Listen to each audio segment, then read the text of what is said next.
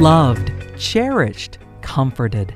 Welcome to the podcast ministry of Our Resolute Hope, where you will find grace, not just a concept or a doctrine of grace, but a person, a person whose name is Jesus, a person who brings hope, a determined, resolute hope that can sustain you and empower you to live courageously in this fallen world.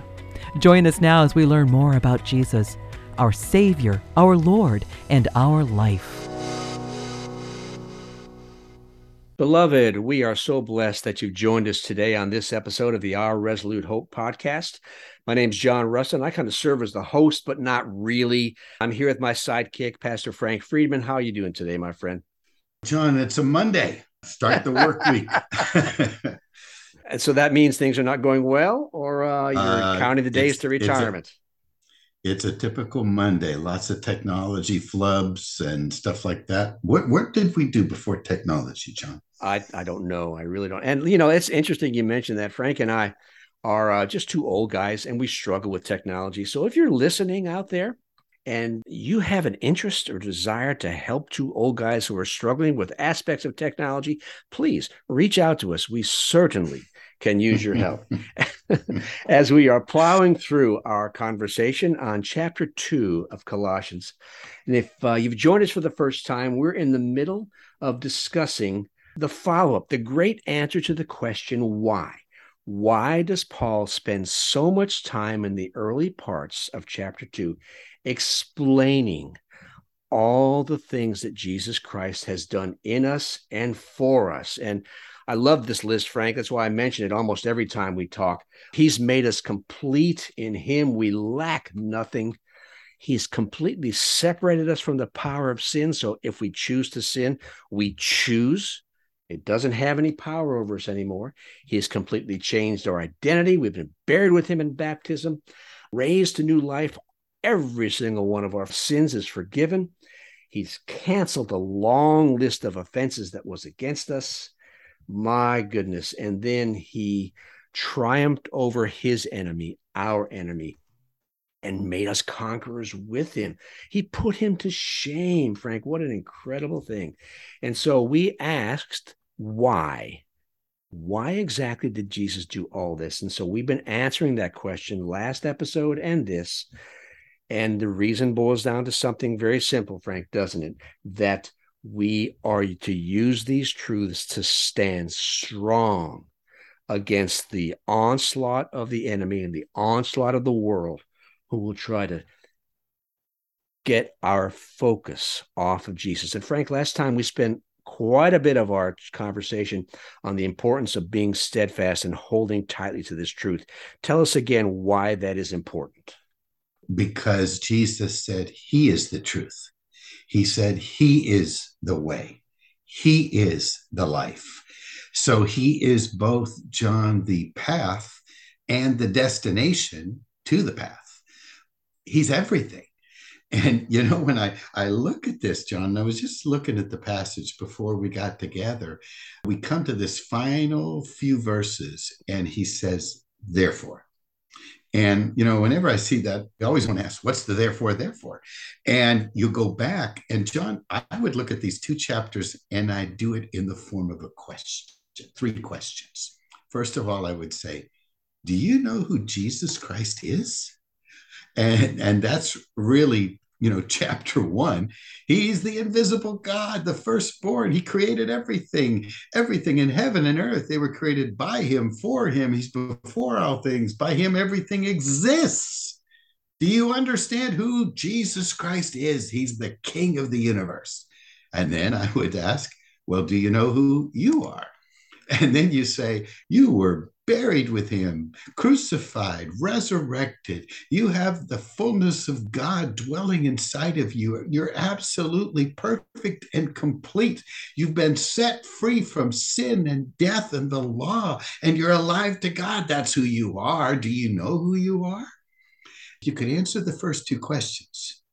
And you really know who Jesus Christ is, and you really know who you are in Him, then you'd ask the third question who are these people that are trying to lead you away from Him?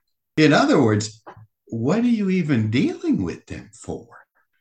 That the Paul said in Galatians was foolishness. And you know, there was one translation in Galatians that was struggling with much this same issue. And when Paul wrote to him, he said, You dear idiots. you know, what is wrong with you? Don't listen to those people. They're trying to beguile you, they're trying to spoil you. They don't have your best interests at heart. Amen. Ah. And, you know, Frank, we've been talking about the importance of clinging tightly to these truths because the enemy is such a good persuader. And mm. he is such a good liar, and he can take a little tiny dash of lie, mix it with the truth, and it can be just as poisonous as if it were completely lie. But we have to be mm. on guard. And so we're going to wrap up today, Frank, in chapter two and cover the last three verses, verses 20 to 23. And let me start us off here by reading through these verses. Mm. Uh, Paul writes, if with Christ you died, and let's stop right there. This is a first class condition. So let me rephrase that. Because well you died with Christ, hello, you've died with Christ to all these elemental spirits of the world, these basic things that mean nothing. So because you've died to them, why, as if you were still alive in the world, do you submit to the regulations? It's like this doesn't make any sense. I've already told you mm. that you've died to these, but you're still submitting to them. And the word submit is interesting, my friend. It means they are willingly, voluntarily lining themselves under these regulations. Paul continues, verse 21 mm. do not handle, do not taste, do not touch. And it refers to these things that are that are perishing right in front of our very eyes. They're perishing. And they have only one basis, Frank. He says that they're according to human precepts and human teachings, not God's. Now, in their uh, in their benefit, in the, on the plus side, they certainly have an appearance of wisdom. I'm reading now from verse 23. They have an appearance of wisdom in promoting self-made religion and asceticism and severity to the body but they are of no value in stopping the indulgence of the flesh. My friend, we've lived this. We can talk about this for days, mm-hmm. but I want to jump right in here. Let's talk about why Paul was so strong in bringing them back to the very basic truth that they're dead to these elemental things of the world. Why is that critical, my friend? I trust our listeners know. If they don't, I trust they'll hear it today. The cross is the pivotal moment in the history of mankind. We in the church often get all caught up in the baby born at Christmas time. I don't want to be misheard or misinterpreted here, John. The incarnation is a mind boggling thing that God would become man. Sometimes, John, I think I mistakenly called the incarnation kindergarten, but the cross and the resurrection are doctoral work in education. I don't think that was as correct as I should have been. I maybe should have said the incarnation was master's work. It is mind boggling. It is incredible. God became man. But we're not supposed to worship a baby. We're not supposed to get enamored with a baby. There was no halo around the baby. It was the king in baby form. And the key was that he there was a purpose to the incarnation. He came to die.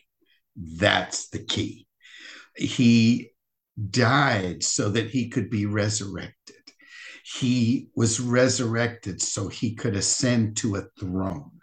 And that all occurred so that he could open the scrolls of the book of Revelation that had been sealed up, so that you and I could gain understanding into the plan of God, that we were created to rule and to reign with him. And when we messed it up, he wouldn't let it remain messed up. He came as a man because that was the only way someone worthy could open the scrolls and things could be set right. And at the cross, John, this is the key. It wasn't just him that died. We died with him. Paul in Galatians 6 said, Hear these words, I pray, listeners. By the cross, I was crucified to the world. The world was crucified to me. Though I live in this world, as Jesus said, I'm no longer of it. We have been transferred, as earlier stated in Colossians, into the kingdom of God. We live in the spiritual realm. We are citizens of heaven. We are ambassadors from the throne who still live physically in this world, but we are not governed by the physical things of this world anymore. You can't make it any more clear, John. And yet, the church always struggles with externals. Indeed. You know, Frank, you talked about Galatians chapter six. Just to remind our listeners, very soon, Frank and I will be having our, we're calling it a conversational commentary, verse by verse, the book of Galatians. Watch out for that.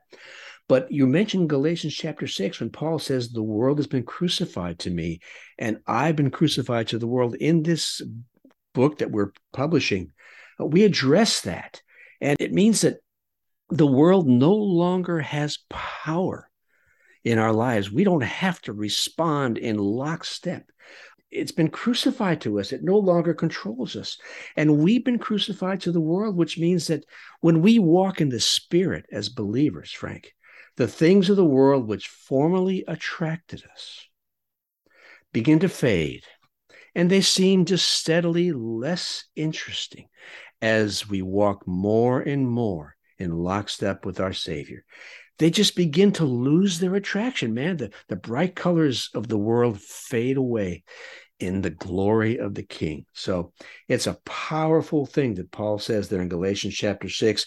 And then he also says in chapter 5 of Galatians, if we've died to these things, why do we voluntarily submit to them? You know, it was for freedom that Christ set us free. So stand firm. Don't submit yourself again to a yoke of slavery. Verse 1 of chapter 5. But Frank, we do. So I want to ask you the question. This is the preacher question. Are you ready? Why? I mean, you've been counseling and pastoring oh, for decades. Goodness. Why do people willingly choose to do this? John, I would have to answer with a twofold answer. One is that they are ignorant of the finished work of Christ. They don't know that it's all been done, so they think they have to still do to merit acceptance before God. Or if it's not ignorance, if they know, it's unbelief in what they know. And so instead of adhering to that it's all been done and living with spiritual eyes, eyes of faith on the Lord Jesus Christ, in their unbelief, in their failure to once and for all settle in their mind that the work is finished, they will then walk with earthly eyes and put their eyes on things that look good. Look at how dedicated we are. Look at how sacrificial we are. Look at how determined we are. Look at how holy we are because of the things that we are doing. And we will have instead a desire to look good in a show of worship, as it says here in Colossians, instead of believing that Christ has made us good. And so, John, it's it's ignorance, it's unbelief, it's uh, walking by sight because of that ignorance and unbelief, instead of walking in the Spirit. You know, Paul picks up that same thought in verse 21 when he he gives examples of these earthly deceptions do not handle, do not taste, do not touch, referring to all these things that are just perishing. They're human teachings. Frank, we don't really have a lot of those same restrictions in the modern church today, but we certainly have a bunch of new ones, don't we? Relating oh. to behavior and appearance and lifestyle, you know, how we wear our hair and how we wear our clothes and types of Bible versions, and, I mean, you name it, there is a slant on that, and there is somebody out there who thinks that is the most important thing ever. So I guess there's just no end to the ways that we can creatively devise paths to make ourselves feel good and safe and right apart from the Messiah, is there? Well, John, you just said there's no end to the different ways. Let me address that. I had some spark in my brain as soon as you said that. If you don't get life and acceptance from Christ and his finished work, you're going to have to be inventing ways to find it because all of those ways that you invent are going to be inferior to the finished work of Christ. So you have to come up with an infinite amount of your ways to get what only Christ can give. Mm-hmm. So, you know what I'm saying? So, you're going to have to just have a multiplicity of different things to do. Which version to use? Is it King James, New American Standard? We baptize by immersion. Well, we baptize by sprinkling. Well, we don't eat fish on Fridays. Well, oh my goodness, John, there's going to be no end to it. And we're going to use those things to put down others who don't do it the way we do it so that we can feel better about ourselves because we're not getting the right view of ourselves from the finished work of Christ. That's right. And so religion is mean and ugly and arrogant and prideful. And John, you know, as I think about this, I, I have to chuckle.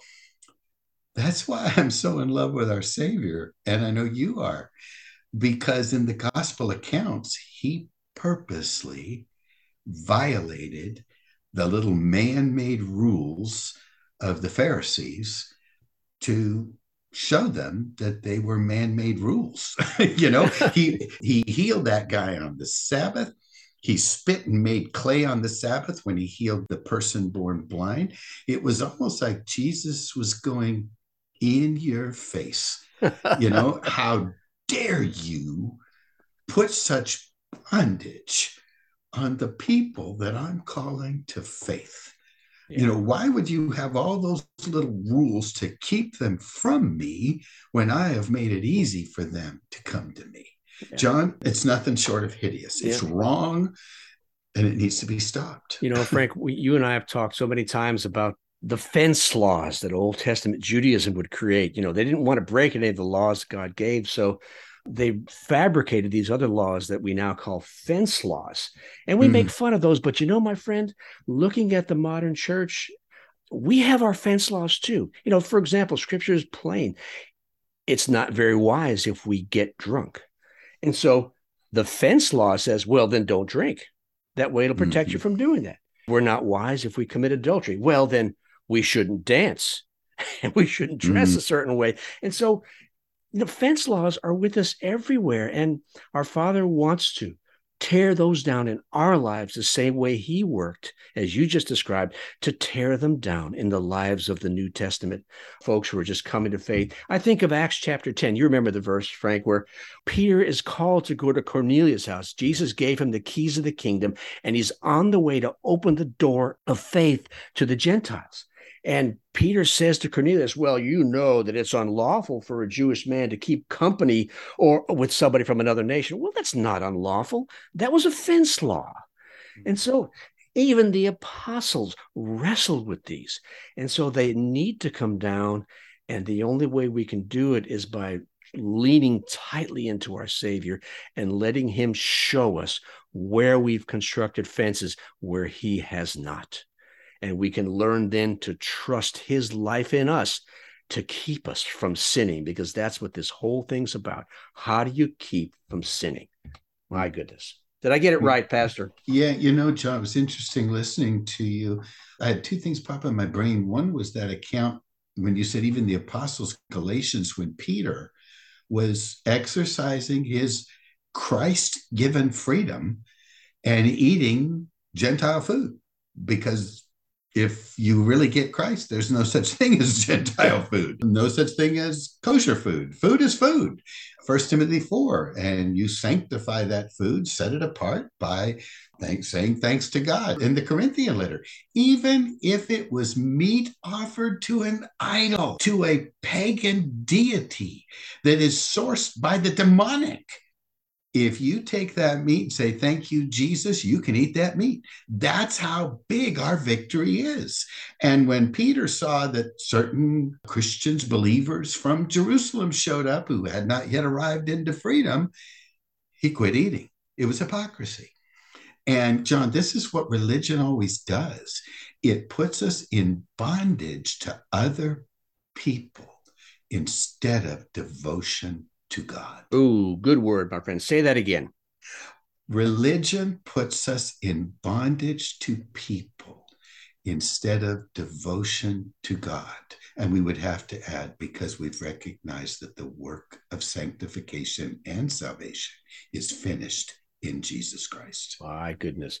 Verse 23 of chapter 2, where Paul says, These have an appearance of wisdom, because they promote self made religion and asceticism and severity to the body, and they are of no value in stopping the indulgence of the flesh. Frank, we've been talking about this the whole past two episodes the appearance of wisdom. This phrase, self made religion, in my version, is used here. The only time it's used in scripture is used here and it means worship that someone prescribes and devises for themselves. It's contrary to the faith which we should direct to Christ, but they fabricate it in their minds to make them feel good and safe and right apart from the Savior. And this is what this entire chapter boils down to. While it looks good on the outside, it's a hollow bunny, my friend. There's no mm. substance because here's the clincher it has no value in stopping the indulgence of the flesh. It doesn't keep us from sinning. Why is this mm. so important, my friend? Why is this the last thing the apostle says in this chapter? Well, John, it, it ultimately goes back to the Garden of Eden and the lie that we shall be as God. And so within every one of us that we struggle with the deception of that lie, even to this day, we have to keep refuting that lie. Otherwise, we're going to live under this idea of we've got to be right. And everybody has to know we're right. And Adam wasn't the only one who ate, Eve ate. And so we've got to be right in their eyes. And so we're going to be in bondage to people.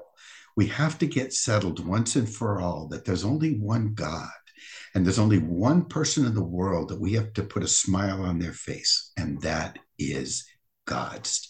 We are complete in Him. We have to believe that. We don't have to try to make ourselves right or better in our eyes or anyone else's.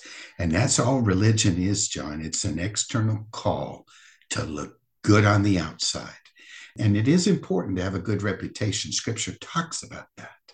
But the more important issue is to have the right reputation on the inside, where God has declared you righteous and you know you're righteous.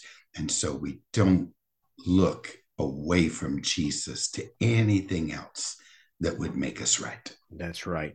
And the importance of that very last phrase in that very last verse they are of no value in stopping the indulgence of the flesh. Frank, you and I have seen this for years. All these uh, behaviors and trappings, they don't stop people from sinning. Paul is very mm-hmm. clear in Titus chapter 2. He says this The grace of God has appeared, bringing salvation for all people. Of course, the grace of God is a person, Jesus Christ. And then he says this in verse 12 of chapter 2 He and He alone trains us to renounce ungodliness and worldly passions and to live self controlled, upright, and godly lives. So, only the grace of God, the person of Jesus, can really empower us and train us to live a life that's honoring to our Father. None of these other trappings do anything except puff us up. John, that's the key. You said it doesn't do anything for the flesh. If you keep all those little man made rules, you get prideful, just like you said. If you don't keep them, you feel judged, criticized, a failure. You can't win. yeah. You know, law, and we've talked about this a lot of times, my friends, over the years. Law does not stop sin. No. You know, making laws, all these fence laws we've talked about in this episode, they do nothing except stir up more sin. So, my friend, mm-hmm. we're about the end of our time. Wrap us up here today. Bring everything into a single focus here in chapter two. Well, John, you started it out with the one key word freedom. Freedom from the law, freedom from sin, freedom from people who function as God, calling you to their behaviors and religions and externals. But there's a second half to that equation freedom to the Lord Jesus Christ, where we find his life and live from his life. You know, John, years ago, when you and I were in our legalism battle to win a church to the new covenant, uh, I don't know if you remember this, I hope you do, but we had a, a person come to an elders meeting and say these words. They didn't like the freedom and life that we were proclaiming. They wanted to have rules so they could know what to do. I remember those words. Wow. Yeah. It was a total area to trust Christ as the one who would always lead them into life, never into sin. Yeah. It, it's just so sad that yeah. people would prefer an external code to an internal king. Blows Amen. your mind. Amen. well, friends, uh, you've been listening to the Our Resolute Hope podcast as Frank and I have been chatting our way through chapter two of the Epistle to the Colossians. And if Father ministered to you today, challenged you in some way, uh, please let us know. You can contact us on our website, www.ourresolutehope.com. Uh, you'll find lots of articles, devotionals, ebooks there, etc. There's also a way to contact us. So please drop us a line We'd love to hear from you. And of course, follow us on all of our social media platforms. You'll find us on Facebook, on Instagram, uh, our own YouTube channel. And of course, we always covet your prayers as we labor to bring the truth of Christ's life to the church who so desperately needs to hear it. And as always, we close with this same reminder from Hebrews chapter 6. Frank, we say it every week, but it never gets old. We have this hope as an anchor for our souls. Peter calls it a living hope. We call it a resolute hope, an immovable bedrock kind of hope. And our hope is a person. Our hope is Jesus. So today and always, choose hope. Choose Jesus. Thanks for listening. We trust that you've seen Jesus today. And you know that no matter what you're facing, He offers you Himself, His own life. He wants to live His life with you, in you, and through you as you trust Him and walk by faith in this troubled world. You've been listening to Our Resolute Hope podcast. For more information, find us online at ourresolutehope.com and check out our social media channels under the name Our Resolute Hope.